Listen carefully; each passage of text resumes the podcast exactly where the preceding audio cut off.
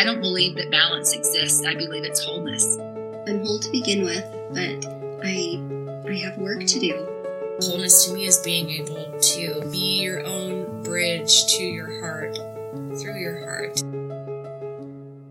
I didn't know much about Qigong when I was introduced to Nicholas Blewett, but I have to say, I am a fan. In this episode, Nicholas explains how it is a powerful method that triggers the body's natural healing mechanisms. He helps us understand that it is how we connect our mind and body that governs our overall peace of mind and how we experience personal well being and vitality. Qigong um, for me came as part of a practice. So when I was very young, I moved interstate from my parents, which here in Australia is a long way. Like I'm I'm 2,000 kilometers away. Um, I set up my life here to do architectural drafting. I wanted to be an architect. I decided toward the end of that course that sitting in front of a computer was probably not where I wanted to spend the rest of my life. And so I dropped out of that and I just started mooching around trying to decide what to do. And I went to get a job at SeaWorld, the Australians version of SeaWorld. And on my first day there, I, I met a Welshman, a guy who'd come over from Wales in, in the United Kingdom to study Tai Chi. Now, I'll probably pronounce Tai Chi Tai Chi because that's hmm. the, the Chinese way of selling it. But he came over to learn Tai Chi from an Australian master. But unlike the Tai Chi that most people are aware of, which is the slow, like meditation moves, originally, Tai Chi is a martial art. And not a lot of people still practice it that way. It's the slow side of Tai Chi that has tended to become uh, socially prominent. But the martial art aspect of it still flitters around in different circles. And so on the first day, a conversation with him around that became that the martial arts teach you about the healing aspect of Tai Chi, and the healing aspect teaches you about the martial, the self defense aspect. So I really liked this reciprocal relationship between the martial arts and the healing because I grew up in a country town. There were a lot of people who did karate. They were kind of the bullies and kind of like the meatheads, you know, kind of rednecks. And so it never really fascinated me. But through talking with him, I really got this idea of of how Tai Chi was a complete practice about self defense and about healing, and this really represented to me that yin and yang polarity of of life. And so, I started training with him uh, in the Tai Chi in the martial arts, and Qigong was a was part of the training of the internal martial arts. So let me just take this a step further, just to kind of point out where this goes. So, a lot of people think that Qigong is a set of postures or a set of movements. Mm. And it's actually not right, Michelle. What Qigong is, it's actually a way of moving. Mm. And it's this way of moving that has all the benefits. Now, of course, surely the postures and movements, they do move the body in certain ways, which pump and move the chi and the energy around the body for healing and, and to do other work. But the main perspective is the way of moving. And so, right back in ancient history, some Chinese martial artists went, hey, this Qigong's really handy for certain aspects that would actually benefit our martial arts training. Let's incorporate that into what we do. And so it may be like a boxer. Boxers don't always spar. They, they practice shadow boxing and they fight an imaginary opponent. And so the martial artists started using the way of moving in Qigong to form like a meditative shadow boxing routine where they mm. were still doing martial arts like movements, but they were getting all the health benefits, all the neurological benefits, all the biochemical biochemical benefits, all the meditation benefits of the Qigong practice, of a moving meditation. And so that became what is known as Tai Chi. The martial arts kind of got taken out, and most people just know of the Tai Chi. So I say to a lot of people that Tai Chi is Qigong. And they go, what do you mean? I'm like, well, you know how you have yoga Mhm. and you have all these different sorts of yoga coming off this main yoga term or this main practice. And people can practice all different styles of yoga. You've got Qigong and you've got all these different styles of Qigong that came from all the different families and all the different provinces. And essentially it's it's a way of moving. And so Tai Chi just is one way of doing Qigong. Now, the biggest difference is that Tai Chi is probably slightly more complex and slightly more difficult. The movements are still roughly based around martial arts. And so they require a lot more concentration, a lot more focus, a lot more practice, uh, and a lot more memory.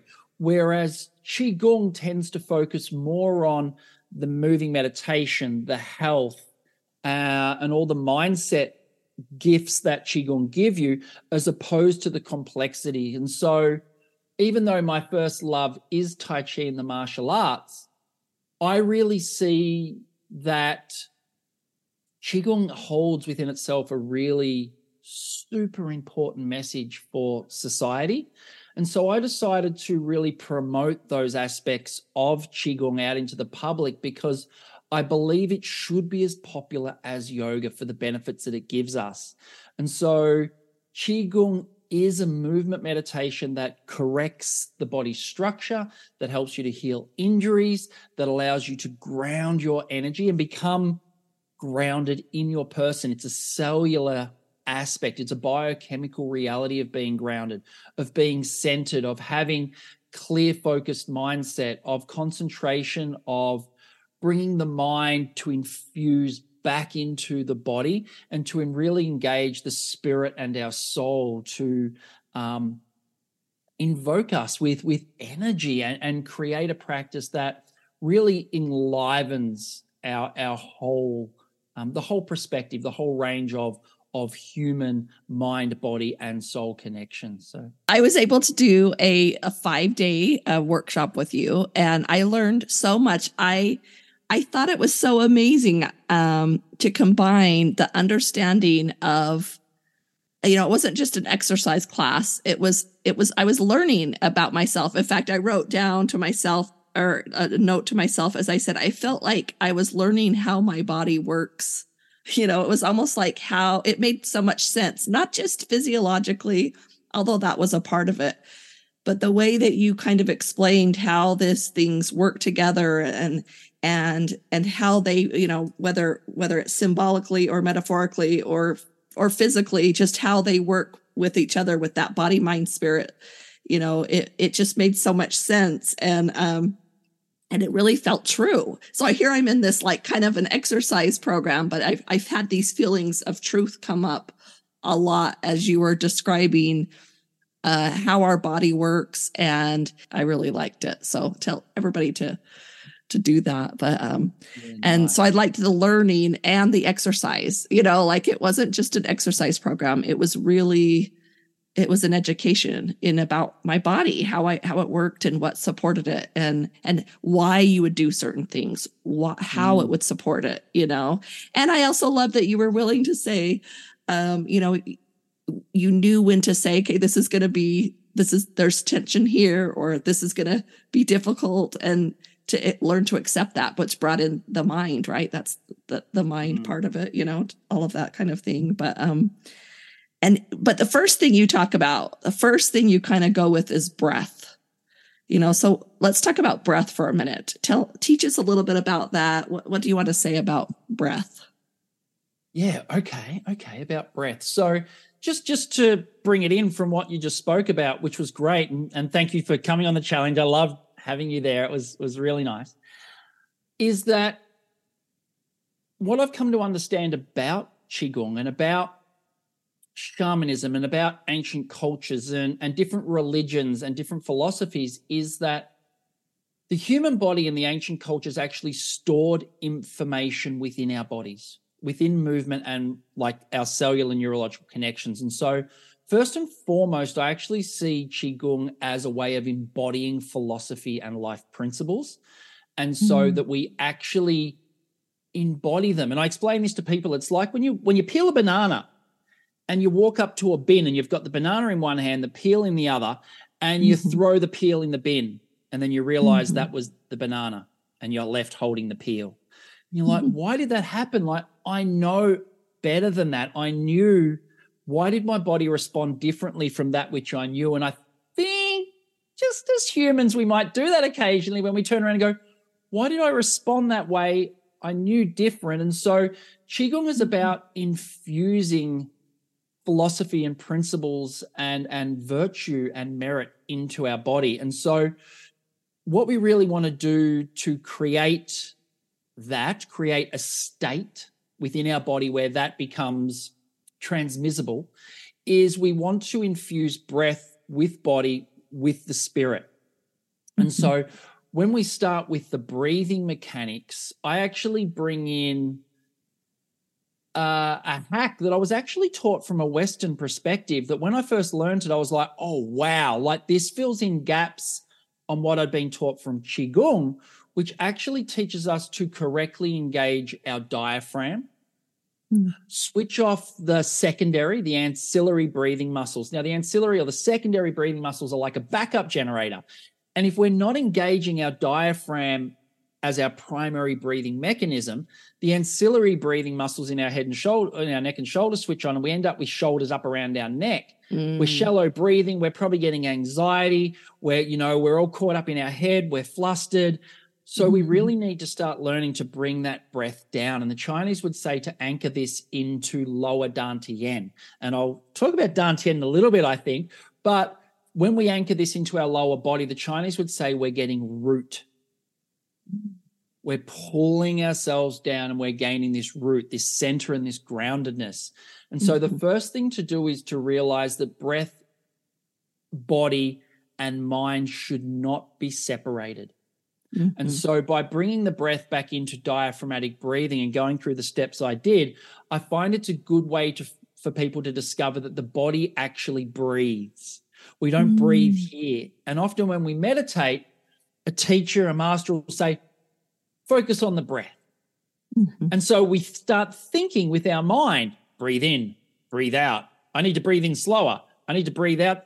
And so we're caught up in the monkey mind when we should be just observing breath Mm. and observing it as a happening, not mentally engaging in the process of breathing. So when I can bring it back down to the diaphragmatic mechanisms and get that happening, I can go, this is mental breathing. Think, breathe in, breathe out.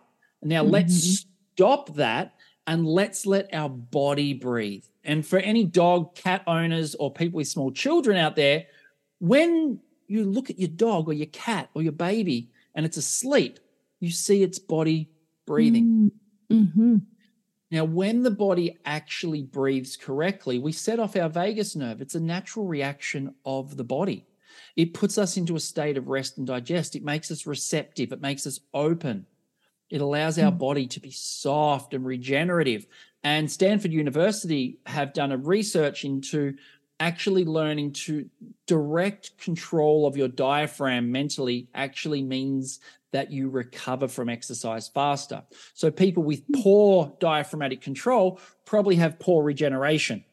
And so Mhm. bringing everything back into the breath to begin with and seeing how movement is a function of breath, breath is a function of movement, and then learning to switch off our mind so we can observe brings that mind, body, and and um, breath all back into alignment. When that happens, the Chinese would say that we begin to build up what the three treasures or the three substances, which are pure essences within inside our body that make the rest of our body, that make up the body matrix itself.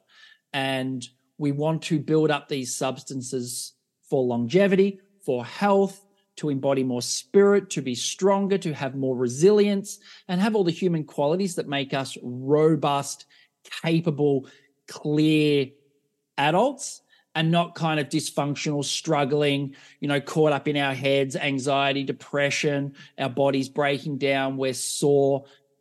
That's the idea of Qigong is to really build up that facility of our body to build up those substances, to build longevity and, and make us really healthy and robust animals. Mm. Yeah, Does it, that make sense?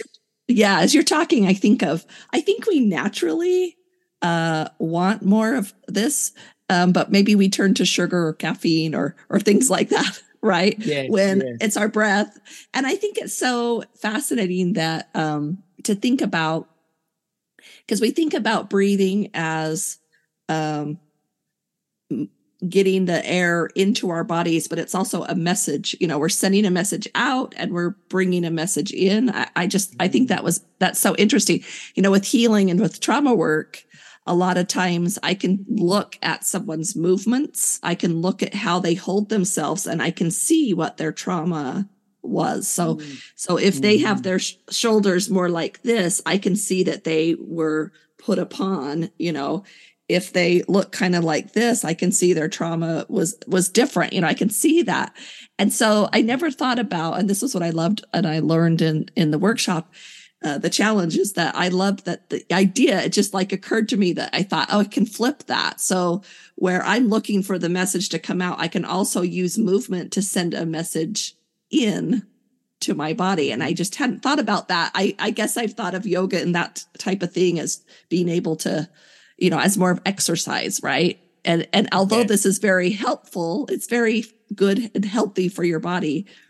There's this dynamic to it of uh, intention that I just thought was was so fantastic. I just think it's so great. So I can't wait for members of the library to get some of your information. So tell us a little bit about that Don Dantian because I thought that was a fascinating model. Yeah, yeah, nice. Yeah, I will do. Um, I just wanted to respond with you, you with with what you're saying with the body. So, our body posture dictates a lot about what's going on the inside. And there's that fantastic book, um, "The Body Keeps the Score" with trauma. Mm-hmm. Another way to think of qigong is that we are creating a neutral state within our body. Mm-hmm. And so Chinese essentially believe that tension is disease, and we have two different types of tension. Now, Michelle, I thought you might ask me about the Dantian. So I actually have my uh, Oh, drawing good. board set up right beside me, ready to go. So I always like to be uh, organized. yeah, it was so helpful. It was so helpful to see that. Let's See that. see. Yeah. So, just before we get into Dantian and what I was just saying then, is we have two different types of pressure in the world. One of the ways I like to explain this is by picturing us as a balloon. hmm Okay. Now, with our Qigong and with that drawing in of the breath, we are trying to fill ourselves up with what we would call in Qigong as internal tension. Mm. Now, internal tension is quite healthy. And if the skin of the balloon was our body, it would keep it nice and open. It would keep the pressure nice and even. And so we would we would float through the world quite happily in that regard. However, life isn't always life, right? Always isn't easy. And so we can have external tension or external pressure placed onto the outside of our body from outside stress, um, studies, what, whatever it might be, work. And so, what we want to do in Qigong is make sure that we have enough on the inside to keep our body nice and open and powerful and have that energy to use, as opposed to letting pressures push in on our body. Otherwise, what tends to happen is we'll end up like a balloon like this, Mhm. and life has pushed in on us and created our internal to compress. What this Mm. will also do is this puts tension into our body Mhm. in different ways. Or it might also have areas that become very soft and loose. Mhm. And so, this softness or tightness, this external tension, is where emotions, physical trauma, and different things are held in the body. And so mm-hmm. what we're trying to do in our qigong is create this neutral, nice and open tensegrity and release all these pockets of tension so our body opens up to be a nice inflated balloon as opposed to a balloon which is compressed and pushed in. Now, the mm-hmm. other way that this can happen is in a balloon that's nice and blown up, we have lots of air. Well, let's just imagine that's like structural density. So our body is nice and strong and can keep itself open because it's robust. There's a lot of strength. Whereas in this balloon, there's not much. Mhm. Okay. Mhm. So what qigong does is it actually fills up this internal pressure. So we find a lot of empaths, energy workers, or just people who are stressed, people who might be being um, manipulated, abused by friends, co-workers, whatever it is. It's like their balloon has popped and they're letting out air Mm. and they're not putting any back in. Mhm. And so over time, they become deficient, deflated. Their body will either become weak or super tense, and that will form disease. So Mhm. the Chinese say that tension is disease, but this internal tension is what helps us push that out. Right. It's like a yin and yang. They're both Yeah, part of the whole. Right. Exactly. Right. Now, for the Dantien, we actually have three Dantien or three balloons lined up over the top of each other.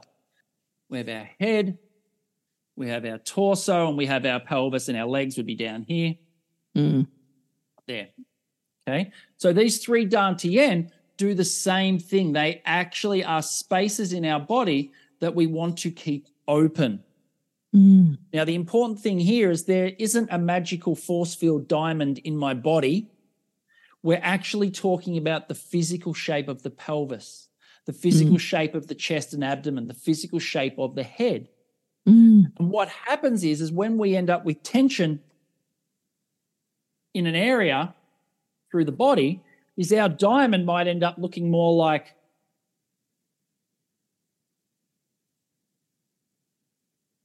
Mhm. like that, Mhm. all bent out of shape. Mhm. Bones are twisted, muscles are tight, areas might be weak and flaccid. And when this happens, our energy doesn't move smoothly. Mhm. And so, what Qigong is doing is it's building up the strength within these Dantian to open our body into be the most complete shape for us genetically and to Mhm. fill us with chi and blood and energy and all the things that we want to function in the world uh, as our most capable selves. Mm. But when this energy begins to get used and we don't have enough on the inside, as I said, that all begins to shrink down and we don't have the um, the energy or the fortitude to really move through life as we might like to. you know i think what's what's tricky is we we want to fix that and we go into effort. You know we we go into efforting it which is almost in contrast. And i, I loved in the program and and you would talk a lot about more relaxing into it. I don't know if that's the right word but it was it, it wasn't as efforting it. You know it's not it's not a movement of it's and you even talk about the word neutral too. It's like so mm-hmm. talk a little bit about you know how how that's so different. I think those words are different because I think if we think about it, what we're looking for, what we think we're looking for is the opposite of neutral or, or this effort or this hard work, you know, kind of a thing. And it, it's not built into our society. And so, one way to have an analogy around this is something I call the band aid effect. Mhm, And the band aid effect is like, oh, we'll just put a band aid here, and we'll, oh, we'll just put a band, we'll just put it instead of fixing the Mhm. whole system, right. you know, the problem that's systemic, we go to um, right. signs and symptoms, which we do in Western medicine, right? There's lots of drugs Right. for the sign symptom. What do we do to that cause? So what we do is we go, oh, okay, well, there's a lot of tension in this part. Let's Mhm. let's work that muscle. Oh, there's not much here. Let's work this muscle. And so we're trying to pull it back into alignment. Mhm, However, we're just putting a band-aid on and and strengthening this one might cause this one to go and, and do work on this Mhm. one might cause this one to go. And so it's like we end up chasing our own tail and getting super defeated. mhm, However, what we want to do, and it, as you said, it's counterintuitive from a Western Mhm. mindset. Now, the Chinese have a term Wu Wei. Have you ever come across it? It sounds familiar. Yes. Wu yeah, yeah, yeah. It's used a lot. Wu Wei often means um, Yes. not force is one of the best translations you can have. So it's it's work without working in a sense, and it really requires us to surrender. Mhm. However, if surrendering and relaxing and being soft was super easy and going slow was super easy, do you think we'd probably do it more often and not be out of balance to begin with? Right. Yeah, right. but it's so counterintuitive and it's so opposite to our mindset that we continually force. And so we've got this shape and we're trying to get it all into place and doing this exercise and that exercise, as opposed to actually just stopping, Mhm. softening, and Softening, allowing our body to return to a neutral state. Now, I also believe there's a time to do exercise, to do Right. yoga, to do weights, to do running, to do those. We're designed for that. The problem is that we never take the time to actually release the tension out of our body and Mhm. return it back to a balanced state. Mhm. And after a lifetime of that, we're often quite warped and so out of shape that the effort required to return ourselves to that balanced shape can be can be full, filled with its own kind of difficulties and nuances because learning to do that is its own challenge. And did you find, like I often talk about, Qigong literally means energy work, Qi work. Did you Mm. definitely find there was a work? Even Yeah. though it was counterintuitive, there was an Mhm. effort there. And it's really that effort, that gung, Mhm. that Mhm. is us learning to soften, pushing ourselves through those Right. boundaries and learning to actually step back and fall into that Wu Wei of allowing nature to to Mhm. take its course, allowing ourselves to fall back into alignment with the way that nature wants things to unfold, as opposed to being a contrived human being and trying to force things into the way that we want them to be, which Right. gives us expectations, which then is quite often what defeats us in life. So when I say even that effort, I think it's more, it's like, I'm just going to will it to be, you know, you're just going to will it to be versus that softening. And you use that a lot, like softening into it and actually allowing and actually being with and actually, um, I, I just, like we say, it's counterintuitive. And yet I feel like that's where so much healing comes is when we move into those kinds of states and those kinds of experiences to mm. to give us support, you know, to and give and us one of support. the things you find when, when sorry to cut you off, when you do start do going through this process, is that your body gets softer. Mm, You get more space in your Mm. body. You get more Mhm. time because your mind's clearer. You know, the focus and the intentfulness as things fall back into balance give us a natural state of flow, as Mm. opposed to, as you said, of, of will or of trying to force things to happen. right.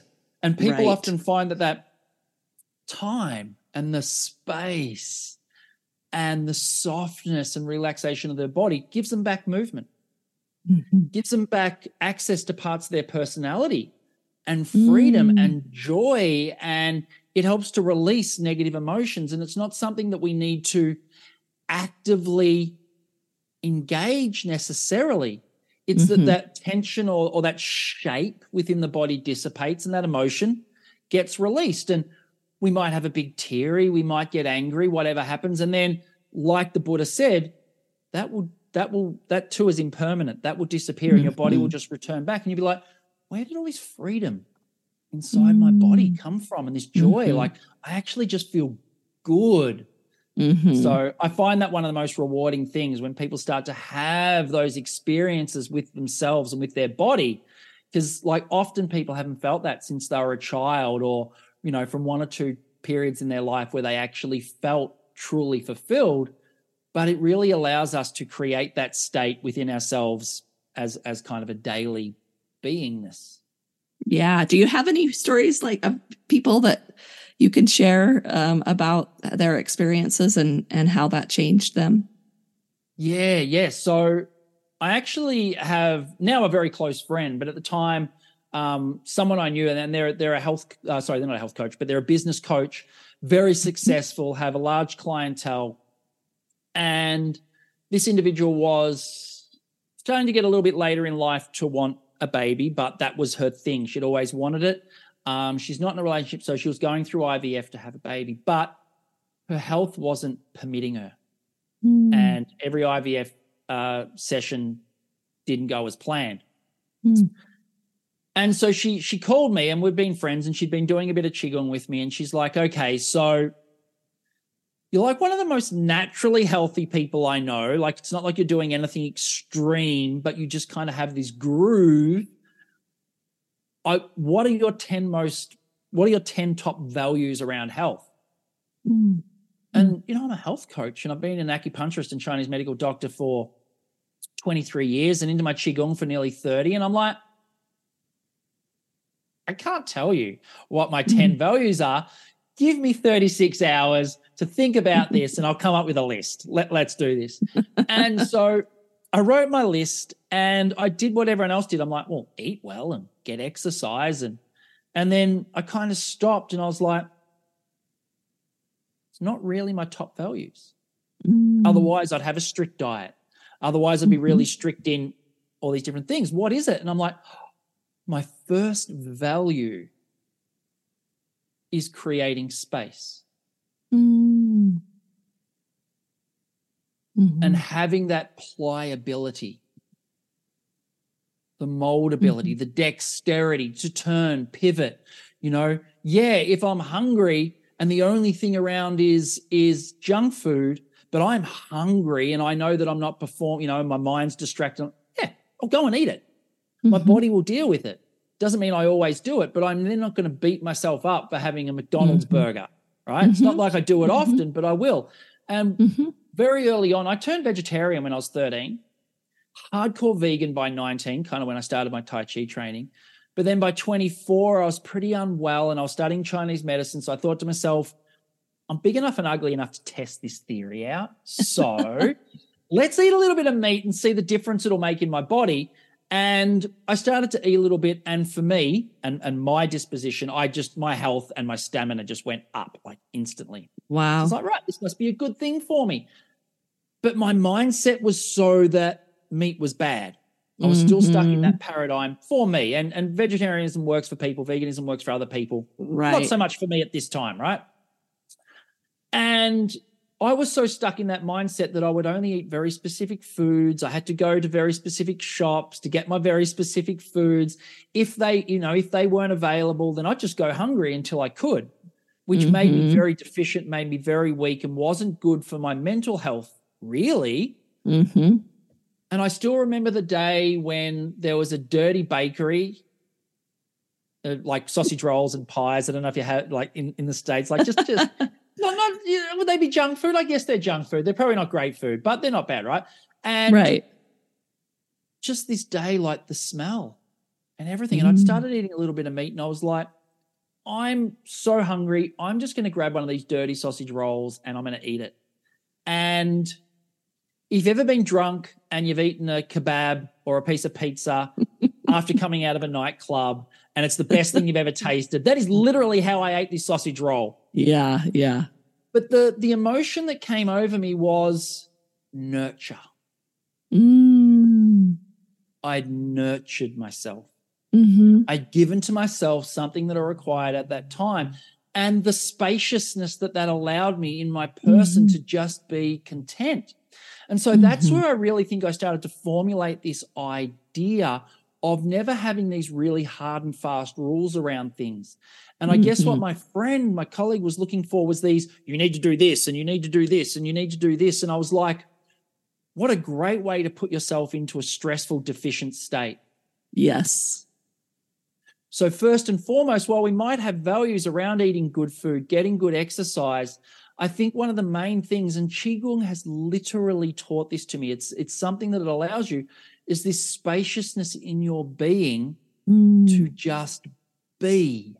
Hmm And you find that beingness inside yourself. And that's a state of great empowerment and strength and resilience and um, being really robust because it allows you so much malleability and pliability around life to Mhm. actually navigate through in a way that serves you and is nurturing as Mhm. opposed to forcing you into these little tiny boxes of shoulds, coulds, woulds Yes. that, as we know, aren't very healthy for us. And Mhm. so the biggest success there was the fact that she really took that on Mhm.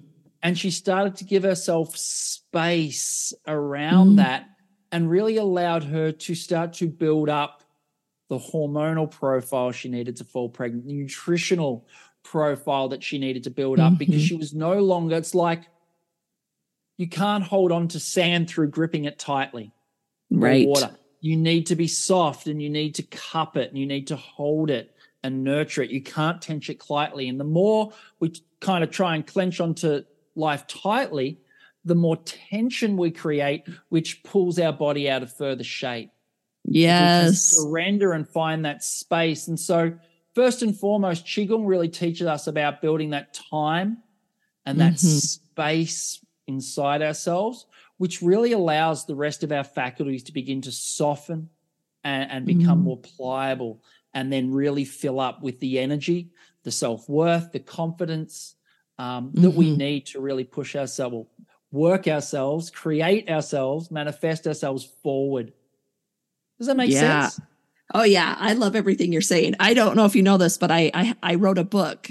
It's called The Mentality Workout because uh, going on over probably 11 or 12 years, you know, I I lost a bunch of weight and and it was it was a it was a mindset thing and and, and the mindset though everybody wants me to tell them a mindset you know like and it wasn't that. In fact i tell this story. I was interviewed uh, and for um, women's health magazine. They they actually interviewed me.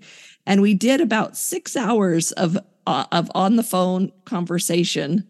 This was before zoom.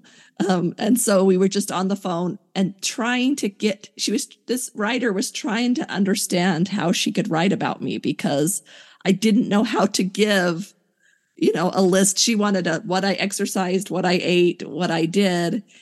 And it was just so much bigger than that. It was just so much grander. I love your idea of find of going through your value system and figuring out how that works for your body. I do I do that too because it's it depends. I I had a client who said she's, you know, she was getting some uh, coaching about weight loss. And you know and she was like listening to all that you know trying to figure out how she was going to obey all these rules in a in a way. And she said okay but i i have a problem. I i like to eat some chocolate chip chocolate chips. Like i keep a little bag and and i'll take some chocolate chips every so often.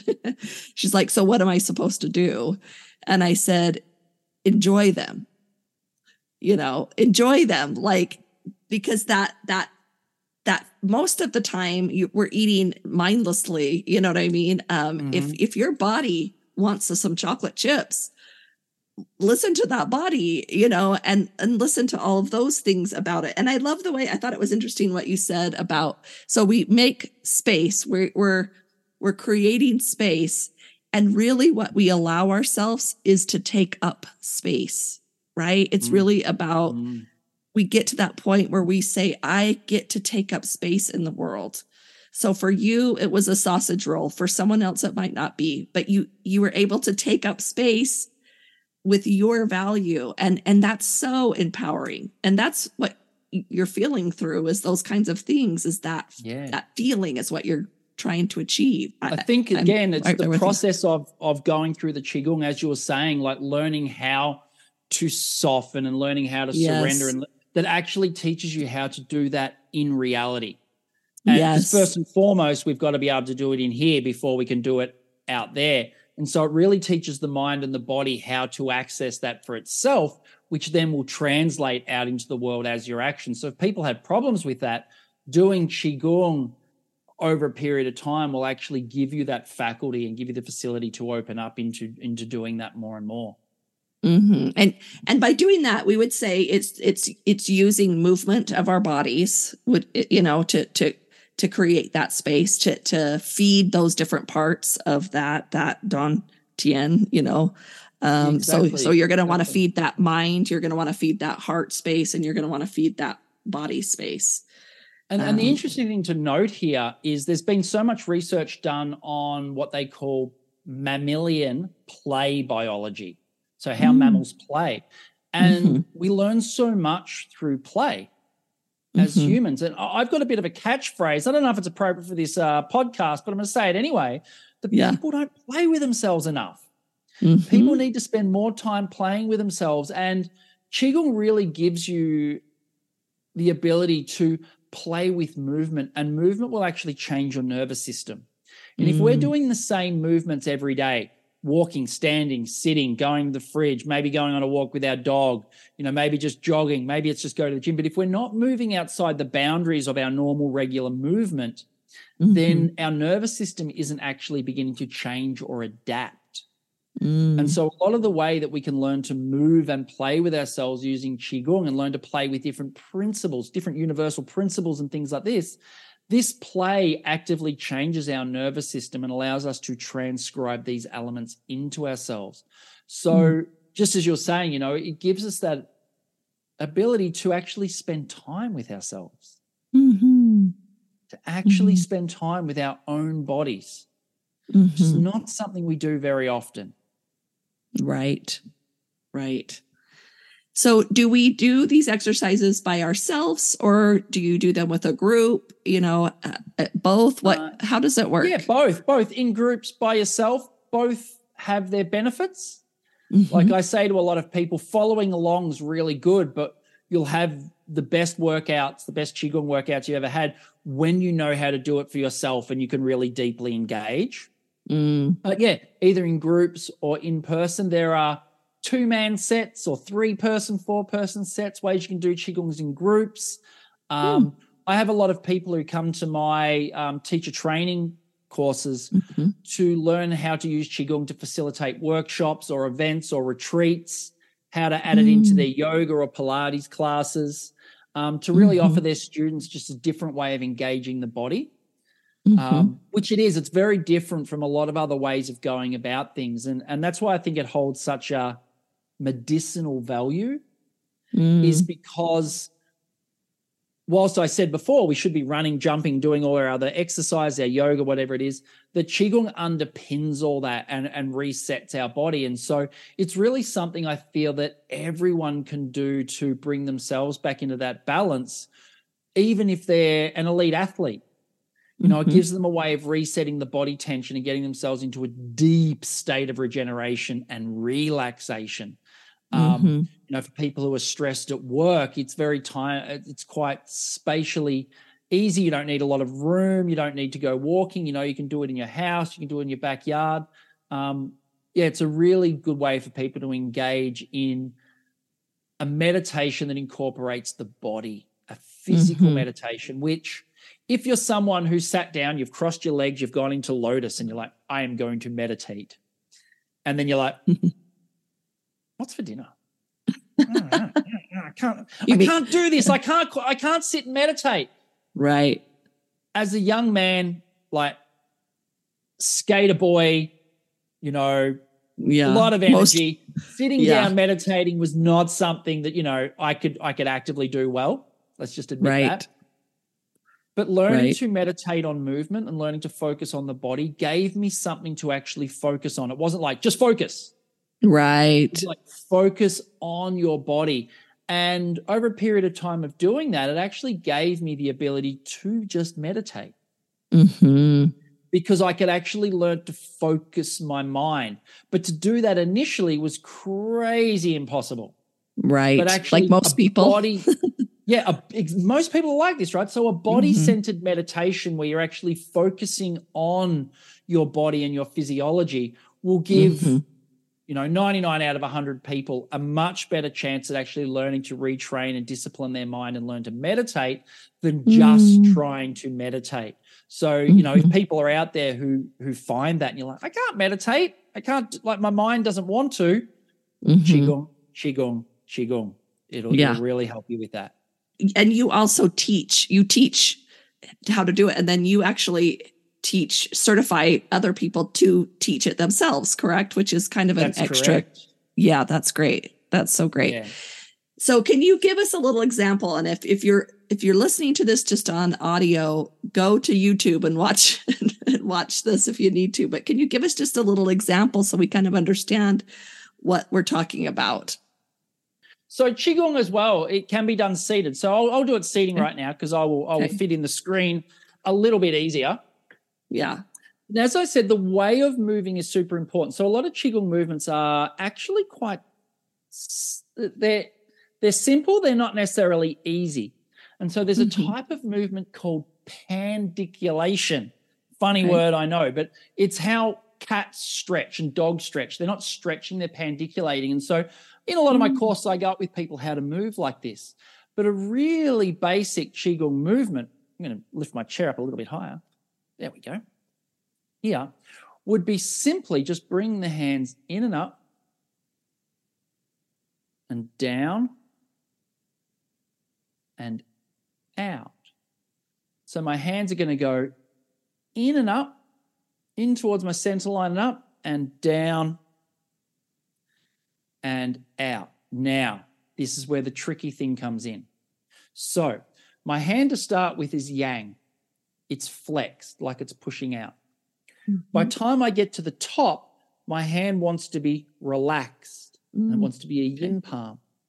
From the yin palm to down here, I need to slowly Mm. change down to yang. And from the yang palm at the bottom to the top, I need to slowly change to yin. So it's not like I'm going change, move, change, Mhm. move. But that change has to happen the whole way through. And this is the part that I want you to meditate on right now.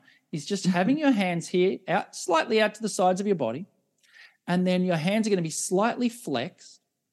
And then they're going to relax up to shoulder height as they relax to being nice and yin.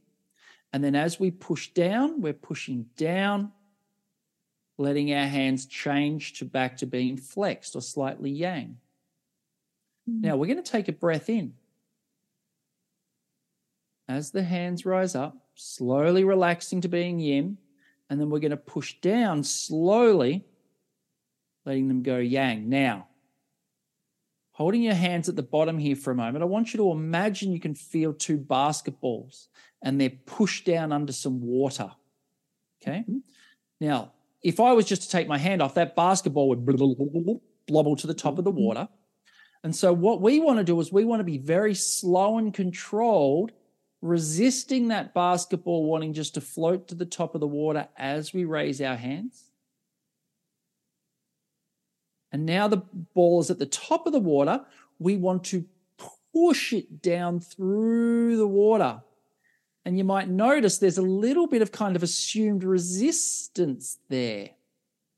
This is good. This is what we want to start building up in our body. So we would breathe in and we would release that basketball to the top of the water, making sure to be super mindful so the basketball doesn't slip out from our hands and float to the top. And then we want to be super mindful to keep control of the basketball as we push it down, submerging it in the water. Mm. And we would rest our mind right on the edge of movement. And so, in that movement, and it's nice to put your mind into a peripheral state. So, while you're sitting there, Michelle, like put your, put yourself into a nice peripheral state of vision. I know you may like to watch me on the screen, but if you Mhm. can't put your ears into a peripheral state and try to create that nice space and just take a few breaths to really try and open up and relax and rest your mind on the movement of the hands up, that change of the wrist. Be completely, intimately focused on the change of the arms and then the pressing down, pushing the basketballs down into the water, resting your mind right on the edge of that movement. And just focusing, I sometimes say focus on physiology. Rest your mind on the movement. You're just looking for every kind of tiny increment of movement and just resting your mind onto that movement. Hmm.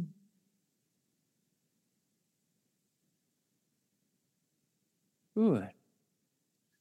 Now, of course, when we do that in the challenge, we add the breathing mechanics into that. We're standing up, there's a rocking backwards and forwards, and we start to build up what I like to call like a global or a whole body movement where the movement's happening as a consequence of the breathing, the breathing is happening as a consequence of the moving, the mind is resting right on the edge of that movement.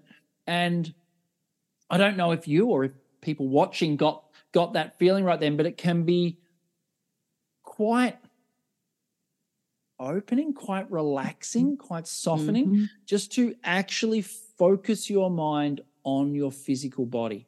Mhm. It brings our mind back into contact with the body and starts to infuse mind and body back together, as opposed to us just using our minds and thinking our body's just some kind of apparatus that gets things done for our brain.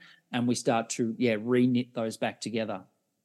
yeah it, it, felt like immediately uh almost like I, I i asked myself even what does this feel like and it was almost the thing that came to me was like it was almost like there's just enough you know that was the feeling is it was just i it's like things will get done you know like there was just this enoughness. I don't know how else quite to describe it even in that little small um, demonstration that i really appreciate that you you showed us. But it's like yeah the the body that was it, it, years ago when i when i asked you know to learn about this kind of stuff that was it was the body is this communicator. It, we need to listen to the body we need to hear what the body has to say we need to ask the body questions you know there it was a dialogue with the physical body and it's been empowering in my life ever since i Yeah, have nice. taken that advice and so i love that there's i didn't know there was a way for people to kind of learn that uh, easier because it's easy it's better to just experience it rather than just tell you about it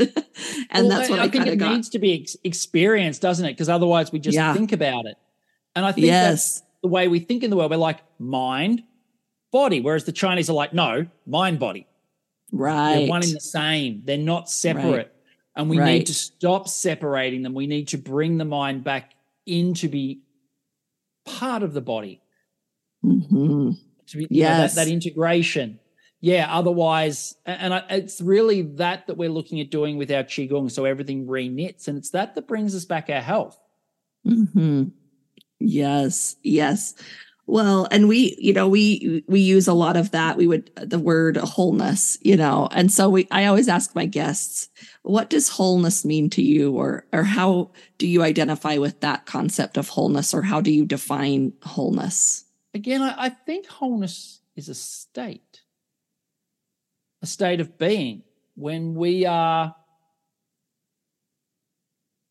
all of ourselves, when we stop trying to use that contrived mind, like probably that very wu wei state where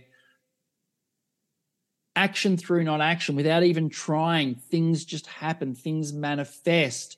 You know, we move through life with that nice with that nice balance, like a river just moving through, as opposed to trying to force things. And I think, and again, it's quite often funny when I think I originally thought like this too, that that sounds like a really mystical state or something that's hard to attain.